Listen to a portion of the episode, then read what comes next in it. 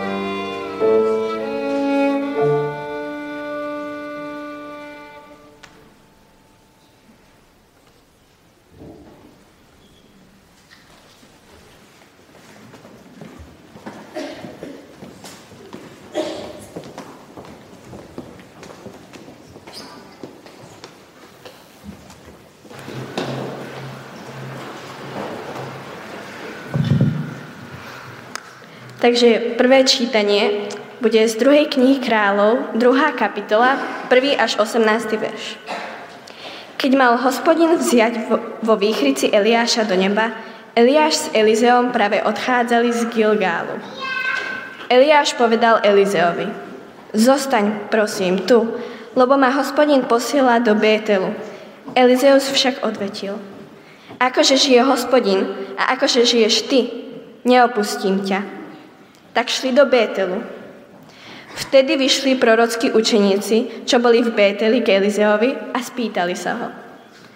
Vieš, že dnes vezme hospodin tvojho pána ponad tvoju hlavu? Povedal. Viem to i ja, mlčte o tom. Potom mu Eliáš povedal. Zostaň, prosím, tu, lebo ma hospodin posiela do Jericha. Odvetil.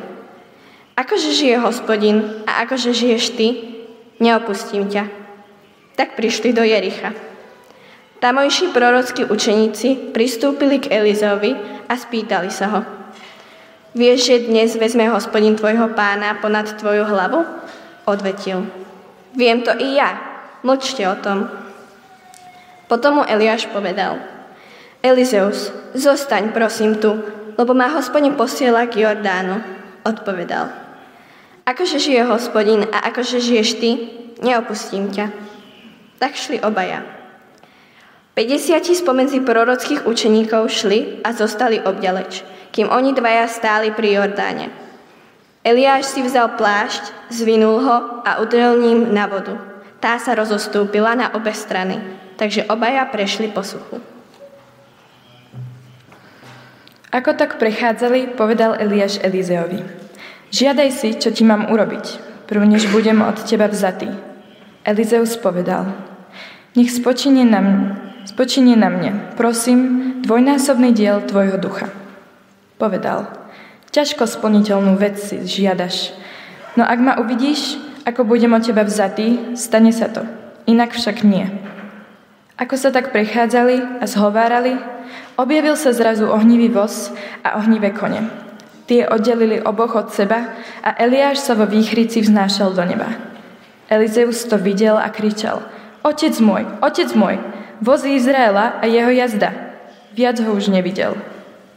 Na to vzal svoj odev a roztrhol ho na dvoje. Potom zdvihol plášť, ktorý padol z Eliáša, vrátil sa a zastal na brehu Jordána. Vzal plášť, udrel ním na vodu a zvolal. Kde je hospodin, boh Eliáša? I on sám, keď udrel na vodu, rozostúpila sa na obe strany a Elizeus prešiel. Keď to videli prorockí učeníci protilahlom Jerichu, rozhlásili, že duch Eliášov spočinul, spočinul na Elizeovi. Šli ho uvítať, poklonili sa mu až po zem a navrhli mu. Tu medzi tvojimi služobníkmi je 50 odvážnych mužov.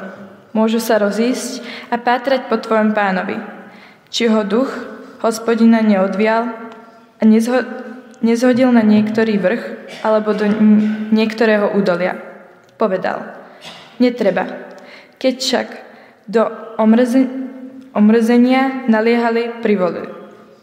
Tak vyslali tých 50 mužov, ktorí ho tri dni hľadali, ale nenašli. Potom sa k nemu vrátili, lebo sa udržiaval zdržiaval v Jerichu.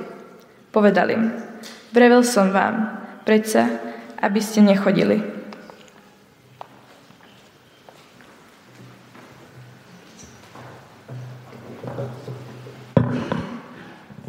Postaňte prosím k spoločnej modlitbe.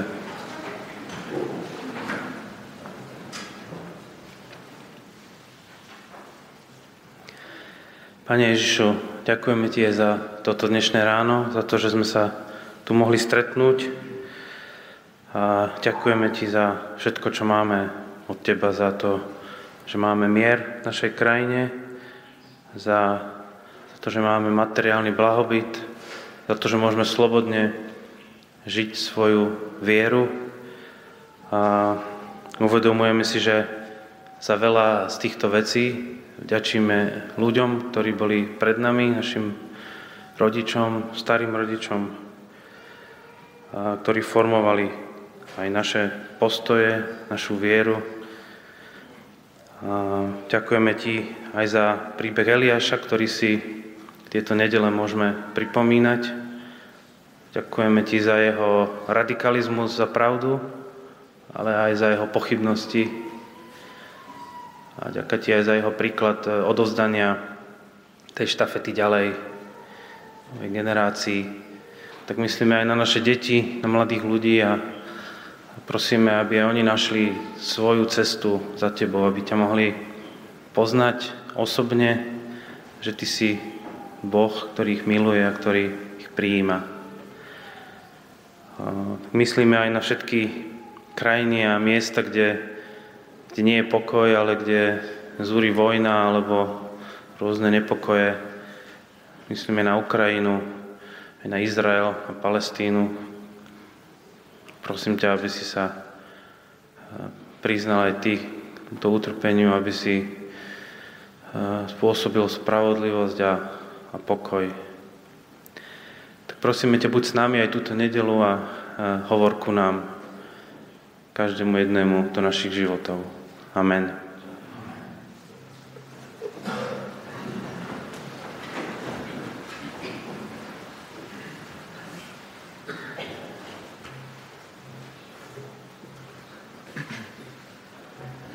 Druhé čítanie bude z Jána, 1. kapitola, 19.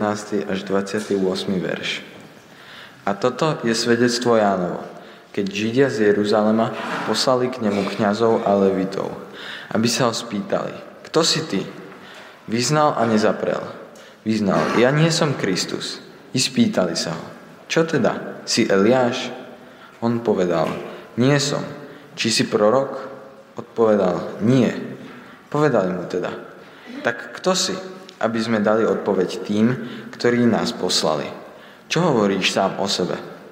A on povedal, ja som hlas volajúceho na púšti. Vyrovnávajte cestu pánovi, ako povedal prorok Izajáš. A poslovia boli z farizeov. Opýtali sa ho teda. A tak prečo krstíš, keď nie si Kristus, ani Eliáš, ani prorok? Ján im povedal, ja krstím vodou, ale medzi vami stojí ten, ktorého vy nepoznáte. Ten, čo prichádza po mne a ja nie som hoden rozviazať, rozviazať mu remienky na obuvi. Toto sa stalo v Betánii za Jordánom, kde Ján krstil.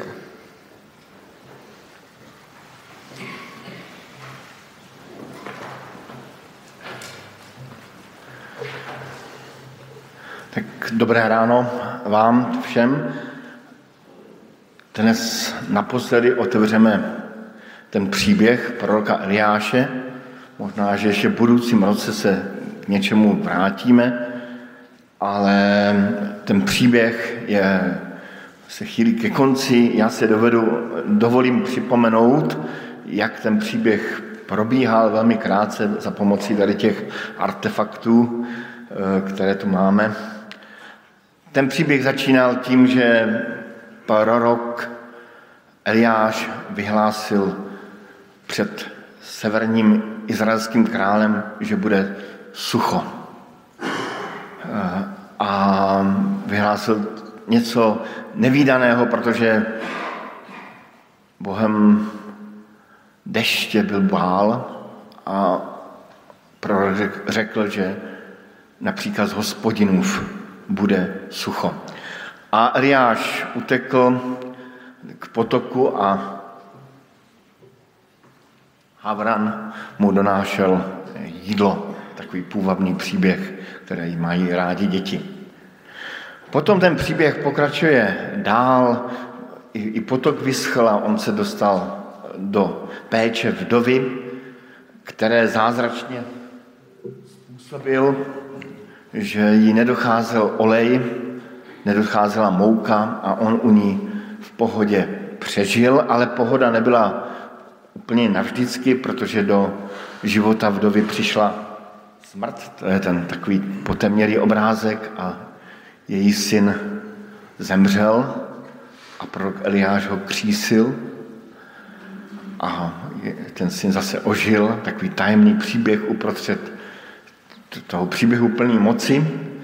Potom se Eliáš vydal za králem Achabem a potkal tajemníka krále Achaba, Obadiáše, a dozvěděl, že, že není sám, že, že Obadiáš pečuje o, o, o stoupence hospodinovi a zajišťuje vodou i, i chlebem, proto tady máme tedy džbán vody. A pak už přichází taková první hora v životě to Eliáše, takový nejklíčovější, nejznámější příběh, kdy Eliáš staví oltář hospodinu a dává jakousi takovou stávku mezi bálovými proroky a hospodinovými proroky nebo hospodinovým prorokem Eliášem. Proto tady máme kámen, já ho ani neudvihnem, to je takový jako těžký kámen. Ale nakonec se nic nemění, i když Bálovi proroci jsou pobyti, Eliáš jasně tu sásku vyhrál, dál Izrael a král Izraele propadal modlářstvím a žena Achaba, Jezábel, toužila Eliáše eh, zabít. A Eliáš utíká na jich až nahoru Oreb a je oděn ve svém plášti a, a tam někde v jeskyni zabalen do pláště se setkává s hospodinem, s jemným a tichým hlasem, který k němu promluví. A mimo jiné mu říká, musíš pověřit několik lidí úkoly, které jim dávám. Mimo jiné pověříš Elizea, že bude tvým nástupcem. A pak jsme tu měli poslední příběh, kde vystupovali vojáci, velitelé a kde svoji roli sehrál i meč. A dnes přichází úplně poslední příběh a máme tu takovou topánku. A o tom, proč topánka, ono je to celkem jasné, tak o tom bude aj kázeň, ale já si na kazetelnu ještě vezmu tu, tu a ještě celý plášť. Já to tu trochu urovnám.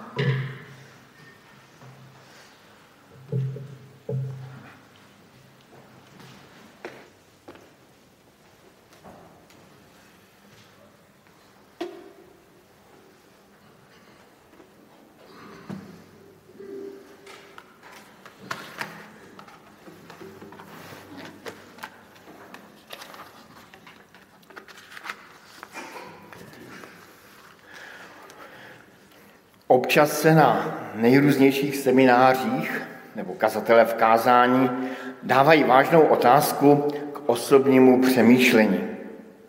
Představte si, že by vám zbýval poslední měsíc života, poslední týden života. Jak byste ten čas chtěli prožít?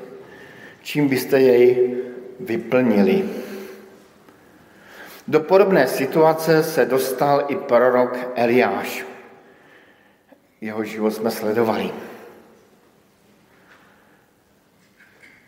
I stalo se, když hospodin chtěl vzít Eliáše ve vychru z hůru do nebe, že Eliáš s Elíšou se právě ubírali z Gilgálu. Tedy Eliáš se dozvěděl o svém konci. Zbývají mu poslední dny života. Jak ten čas vyplnil? No, vyplnil ten čas s cestami z místa na místo, tam, kam ho pán Bůh posílal. Kež i my chodíme tam, kam nás pán Bůh posílá. Kam Eliáše poslal? Posílá ho do Bételu, potom do Jericha a potom k Jordánu. Tedy před závěrem života si užili, aby som se tak pěkně vyrádřil, riadnu duchovnou turistiku. Preto tato pánka. Ten celý příběh je o chůzi, dokonce eh, spolu šli i ve chvíli, kdy pán Bůh si Eliáše vzal k sobě domů. Ten Betel to bylo město, jedno z náboženských center, kde se Izraelci zhromažďovali k modlitbám, ale i k, bohos, k modloslužbě. Potom se stupuje Eliáš do Jericha, což bylo zase centrum pohanského kultu. A zajímavé je, že z obou měst vychází proroč, proročtí žáci, proroci. A u toho momentu bych se rád zastavil. Eliáš se snažil bojovat celou osobností a božími schopnostmi proti modlárství Izraele. Bojoval doslova božími kouzly, bojoval násilím, bojoval tvrdým přesvědčováním vládce. Ale modlářství se mu v severním Izraeli nepodařilo zlikvidovat. Za celou dobu, co je svět živ, se nepodařilo na světě nastolit Boží království. Ani v Izraeli, ani jinde na světě. A pokud se něco takového stalo, dopadlo to v lepším případě rozpačitě, v horším případě strašlivě. I v našem státě jsme v posledních dnech mohli slyšet touhu jednoho, touhu srdce jednoho ministerského úředníka ustanovit Kristovo království na Slovensku. Poslední, dalo by se říct, bilanční kapitola Eliášova života ukazuje, že Boží království se šíří tím, především, že vychováváme učedníky, následovníky, ty, kteří žijí před Pánem Bohem v Boží bázni. Reform, i těch zbožných reform je v samotné Bibli popsáno mnoho. Ale nakonec to nejdůležitější je vrstvička, třeba jen malý segment lidí, který se snaží následovat hospodina. Slovy nového zákona následovat Krista. Běžte ke všem národům a čiňte mi učedníci, jsou poslední slova Pána Ježíše Krista. Tedy nedělejte revoluci ve společnosti, ale především revoluci srdcí. Ne nějakým sebezdokonalováním, ale tím, že do svých životů, obrazně řečeno, do svých srdcí, do svého nitra, do své duše, pustíme Pána Boha a dáme mu prostor. V podstatě ten příběh Eliáše končí až dojemně. Má kolem sebe boží muže, kteří budou v dobrém ovlivňovat národ. To, že křesťanství přežilo dodnes, není ani výsledkem nějaké velké organizační práce, ani náboženských bojů, ale především tím, že z generace na generaci byli vychováváni následovníci Kristovi. Kež by na konci našeho života byla kolem nás skupina Kristových učedníků a my mohli s pokojem v srdci odejít. Ti mladí učedníci jsou ještě takový nezralí a nadšení tím, že vidí to, co jiní nevidí. Mně se tak trochu zdá, že se až chlubili svým poznáním a říkají Elizeovi, tedy Elíšovi, eh, takovou novinku, Eliáš bude vzat do nebe. Ale Elíša ty mladé chlapce až tak trošku schlazuje, říká jim, vím to také, mlčte. Tak to bývá, že i ti mladí jsou takový aktivističtí nadšení, objevují objevené. Mladé víno potřebuje dozrát. Ale příběh pokračuje dál. A v našem následování příběhu budeme pokračovat a pojďme se tedy posunout.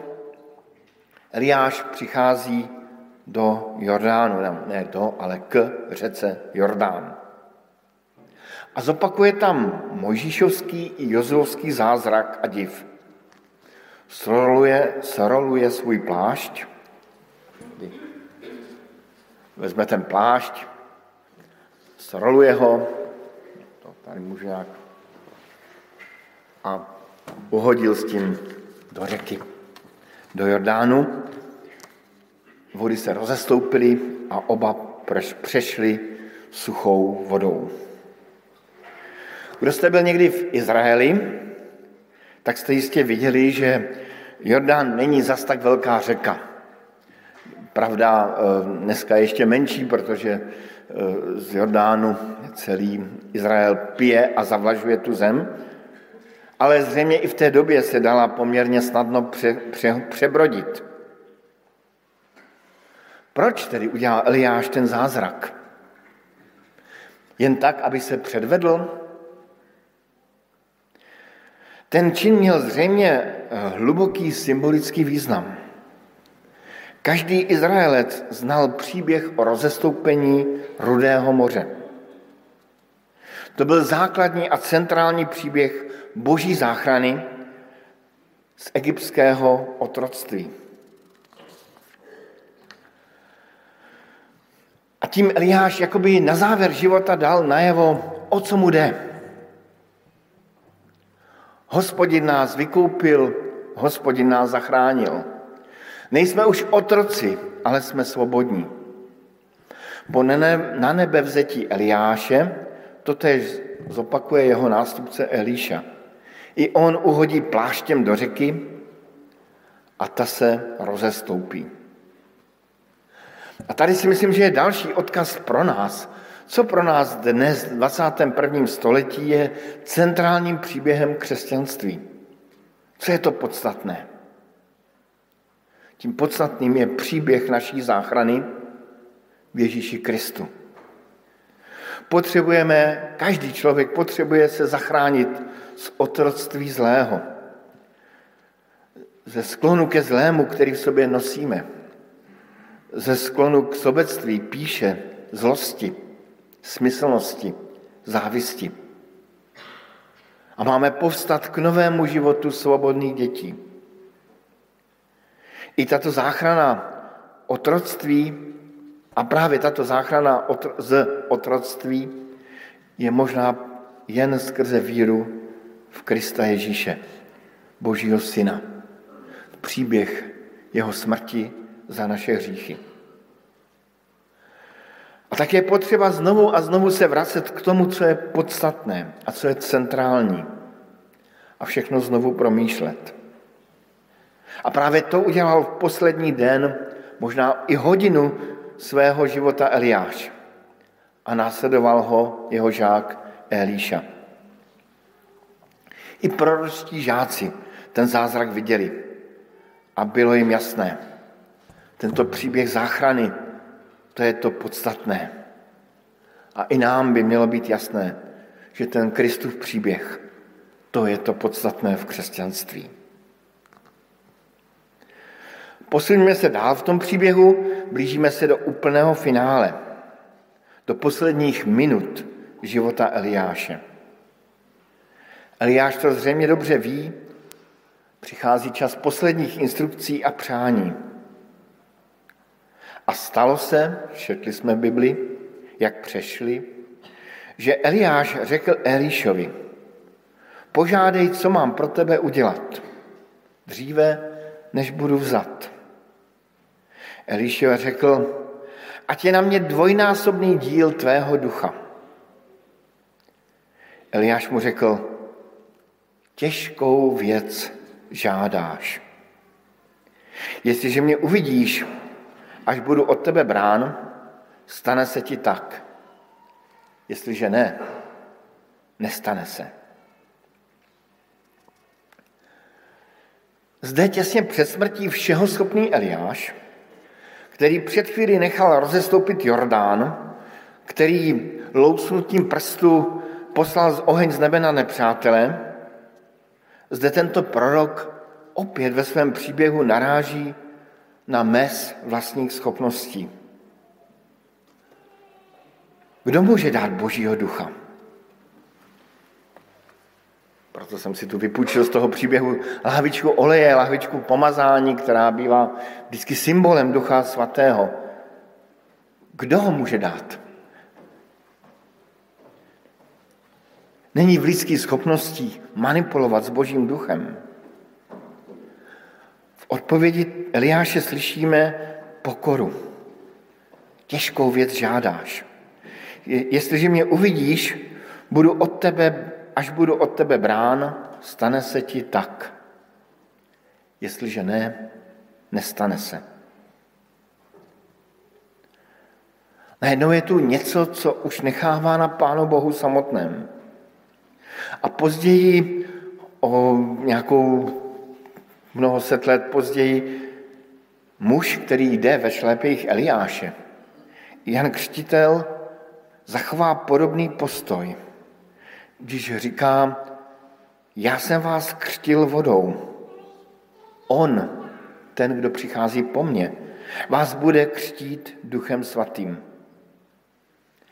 A později ten, kdo křtí duchem svatý, tedy Pán Ježíš Kristus, říká učedníkům, Otec z nebe dá ducha svatého těm, kdo ho o to prosí. Otec z nebe dá ducha svatého těm, kdo ho o to prosí. Eliša prosil o ducha Eliáše, o ducha božího, který skrze Eliáše působil. A pán Bůh ho duchem naplnil. I my máme, můžeme prosit o ducha, který dává Pán Ježíš Kristus, ducha Božího. Eliša prosí o dvojnásobný díl. Hlásil se o dědictví prvorozeného. To bylo běžný díl, že prvorozený dostal dvojnásobný díl. I my jako boží děti máme mít tu pokoru i smělost a žádat Pána Boha o pomazání, zmocnění, pokřtění duchem do všech našich situací, které prožíváme v životě, do naší služby, do všeho, co děláme. A opět se vraťme k našemu příběhu. Jsme už u vrcholu.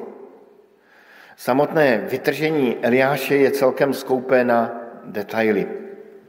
Pak šli dál, rozmlouvali a hle ohnivý vůz ohnivými koni je od sebe odloučil a Eliáš vystupoval ve vichru do nebe. Elíša to viděl a vykřikl, Otče můj, Otče můj, vozy Izraela a jeho jízda. Pak už ho neviděl. Tady je taková zajímavá ta nečekanost. Oni spolu šli, povídali si a najednou, jakoby bez varování, Eliša zmocnil ohnivý vůz a odnesl si ho do nebe. Tak to v životě bývá, že konec přichází nečekaně. A i když Eliša věděl a byl připraven, že, že Eliáš odejde z tohoto světa, přesto byl zaskočen, překvapen. Uchopil své roucho a roztrhl ho na dva kusy.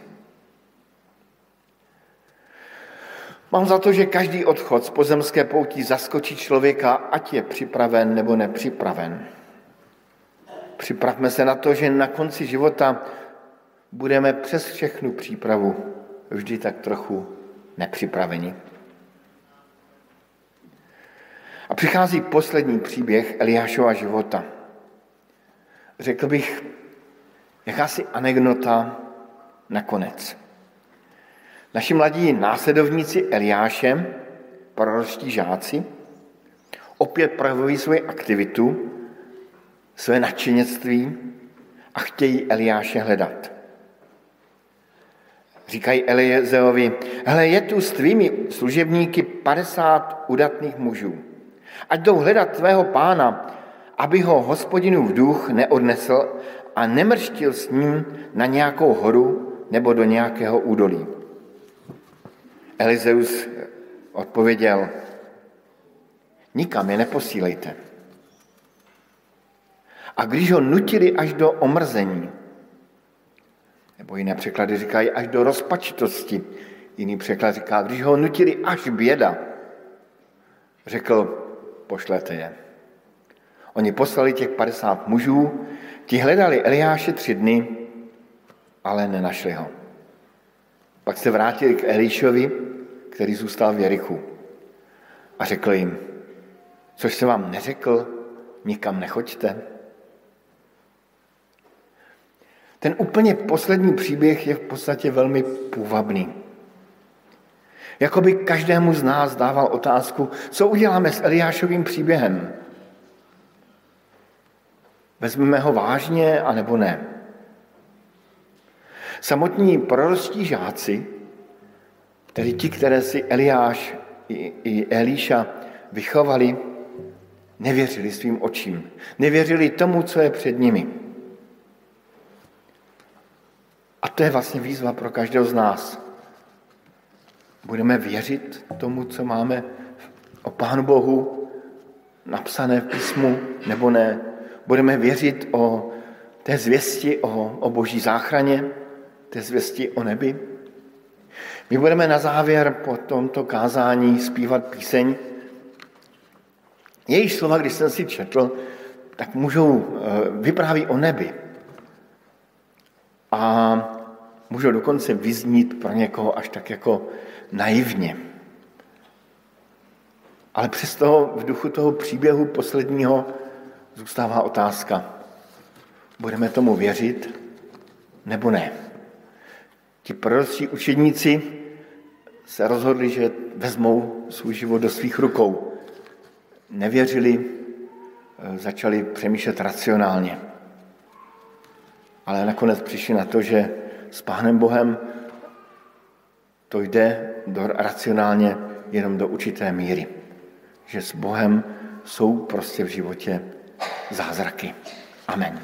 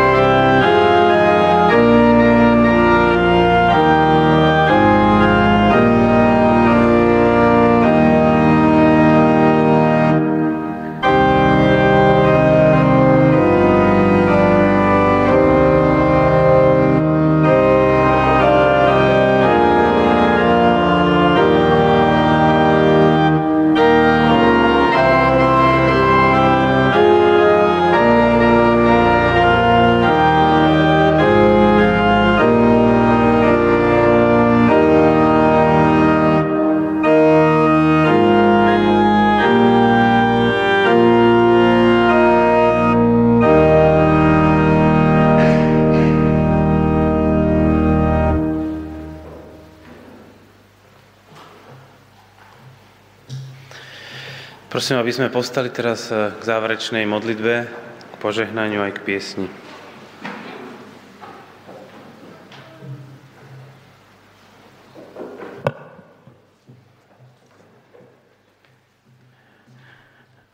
Pane Bože, Ty si každému z nás dal takýchto otcov, ktorí nás viedli životom a ukazovali nám cestu a vysvetľovali nám veci, ako sa dostať do nebeckého kráľovstva. A my týmto životom prechádzame niekedy s menšou vierou, niekedy s väčšou vierou a čakáme na Tvojho ducha každú chvíľu, aby sme sa tejto väčšnosti dožili.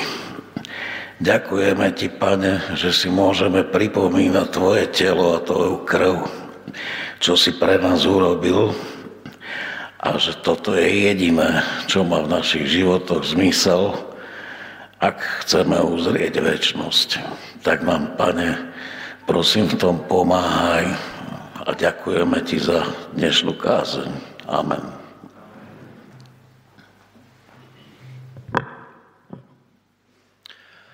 Bože, naplň nás svojim duchom, aby sme vedeli odovzdávať základy našej viery ďalej.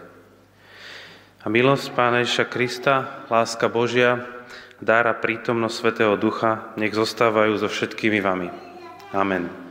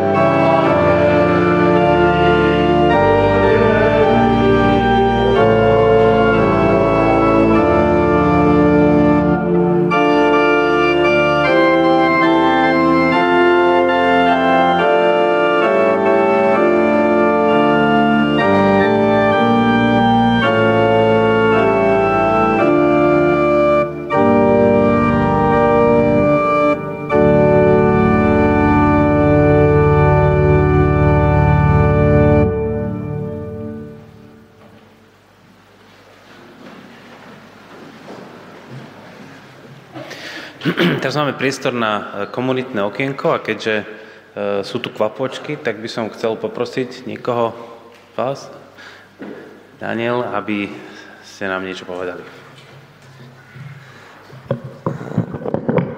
Ja som vlastne dostal tri také otázky od Petra, keď ma poprosil povedať niečo v tomto komunitnom okienku. Prvá otázka bolo, že ako sme sa mali na sústredení. Pred dvomi týždňami sme boli na sústredení v Častej, kde sme primárne nahadzovali nový repertoár, veľmi veľa sme spievali, mali sme niekoľko nácvikov denne. Okrem toho sme sa zhrávali spolu s novými korepetítormi, ktorých tento rok bude niekoľko.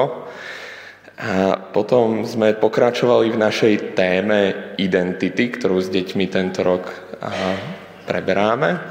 A pozerali sme sa na ňu aj cez biblický príbeh o talentoch a so staršími sme mali takú špeciálnu nočnú akciu s faklami v lese a zrkadlami, kde sme sa pozerali na to, kým sme a či sa vieme zmeniť a o čom to vlastne celé je.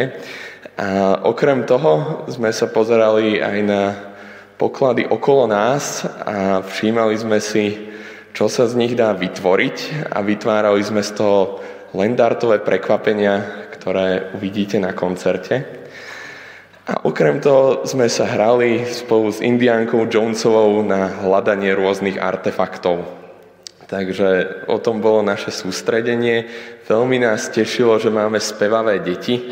A keď sme dokončili už druhý nácvik v dni a išli sme sa napríklad hrať alebo niečím to prestriedať, tak sa nám v celku často stalo, že niekto zareagoval ach, ja by som radšej išla ešte spievať, alebo prečo nemôžeme mať aspoň 10 nácvikov denne, tak a, veľmi nás toto teší. A, druhá otázka, ktorú som vlastne od Petra dostal, a, bola, že a, kde všade teraz spievame.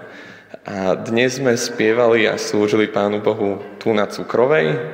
Budúci týždeň spievame na bohoslužbe a zborovom dni v Evangelickom kostole v Dúbravke. A o týždeň na to spievame na spojenej bohoslužbe svätého Juru a Narnie v Pezinku. Toto spievanie bude, bude v Pezinku na bohoslužbe a potom 23. by sme radi išli do rodín seniorov koledovať, tak ako každý rok a bude príležitosť sa k tomuto aj pridať. Tretia otázka, ktorú som dostal, bola, že čím žijeme v tomto období. A žijeme teda veľa spievaním, veľa vecí sa, sa postupne menilo, máme nových ľudí v týme, nových korepetítorov, tak sa spolu nejako snažíme zhrávať. A okrem toho, okrem toho riešime teda s deťmi tému identity. Zadefinovali sme si celú takú, takú väčšiu tému hľadanie pokladov. Aj v hre hľadáme poklady, aj vo vážnom programe hľadáme poklady v nás, okolo nás a aj nad nami. A čo je ešte také ďalšie, čím žijeme, je, že momentálne dohadujeme táborisko na rok 2025, takže pripravujeme už aj letný pobyt. Toľko, neviem, či máš, Peter, nejaké ďalšie otázky. A teda sme veľmi radi, že sme... Aha, toto ma ešte Peter poprosil povedať. A dnes bolo prvýkrát v 30 rokoch, čo Petr počul kvapôčky spievať. Vždycky tá príležitosť nejako, nejako nevyšla, takže sme veľmi radi, že sme dnes mohli spievať, aj keď tu bol Petr a slúžiť Pánu Bohu. Ďakujeme, že sme tu mohli byť.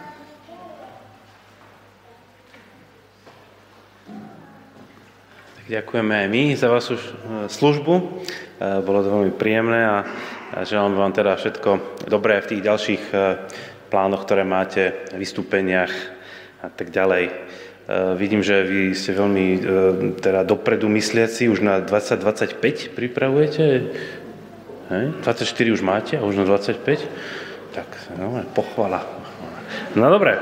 Um, tento, tento uh, víkend sa koná jedno ďalšie stretnutie uh, v Leviciach, v našom zbore uh, Círky Bratskej a to som, aha, signalizuje mi to, že som zabudol uviezť zbierku. Takže počas týchto oznamov sa ešte u vás objavia ako košíky, tak kto chce prispieť aj nejakým finančným darom, tak má teraz príležitosť. Čiže tento víkend sa koná také stretnutie e, dorastov západo slovenského kraja. A sme veľmi radi, že, že aj z nášho zboru tam išlo vyše 20 detí, až sme boli prekvapení, kde sa toľko vyzbieralo, ale na, na tej konferencii alebo seminári je, je vyše, vyše 100 takýchto mladých ľudí, detí, tak druhý stupeň základnej školy a stredná škola majú tam podľa všetkého výborný čas, tak sme radi aj za takúto príležitosť. Um, tento týždeň uh, vás pozývame ešte na naše stretnutia. V útorok o 6. Uh, sa tu odohrávajú také stretnutia, rozhovory nad Bibliou, alebo čo sa nezmestilo ešte do kázní o Eliášovi. A teraz bude téma Bôžikovia v starozákonnej dobe a dnes. Čiže útorok o 6. Potom v stredu od 9. rozbiehame znova taký klub pre mamičky na materskej s deťmi. Je tu priestor od 9. do 12. prísť sem do herne a prežiť spolu čas. Deti sa môžu zahrať a rodičia alebo mamičky porozprávať. Budúcu nedelu, 3.12. je prvá adventná nedela a znova budú slávnostné bohoslužby tu na Cukrovej, ktoré budú spolu organizované s našou základnou školou Narnia. Aj deti, aj učitelia vlastne pripravujú taký spoločný program. Aj kázať bude jedna učiteľka náboženstva, z, z Narnie, takže sa tešíme aj na takéto spoločné stretnutie. A po bohoslužbách si budete môcť zakúpiť tiež knihy z vydavateľstva, vydavateľstva Porta Libri. A teda to bude tú budúcu nedelu. A túto nedelu, ako ste si už mohli všimnúť, sú tu naši priatelia z Betánie, takže si môžete kúpiť nejaké vianočné ozdoby alebo v adventné vence, tak ďalej. Takže sme vďační aj za toto, že no, oni pripravili tak ako každý rok tieto veci a môžeme ich podporiť aj, aj týmto. To je, myslím, zoznamov všetko. Ďakujem vám veľmi pekne aj za vaše finančné dary a prajem vám ešte príjemnú nedelu.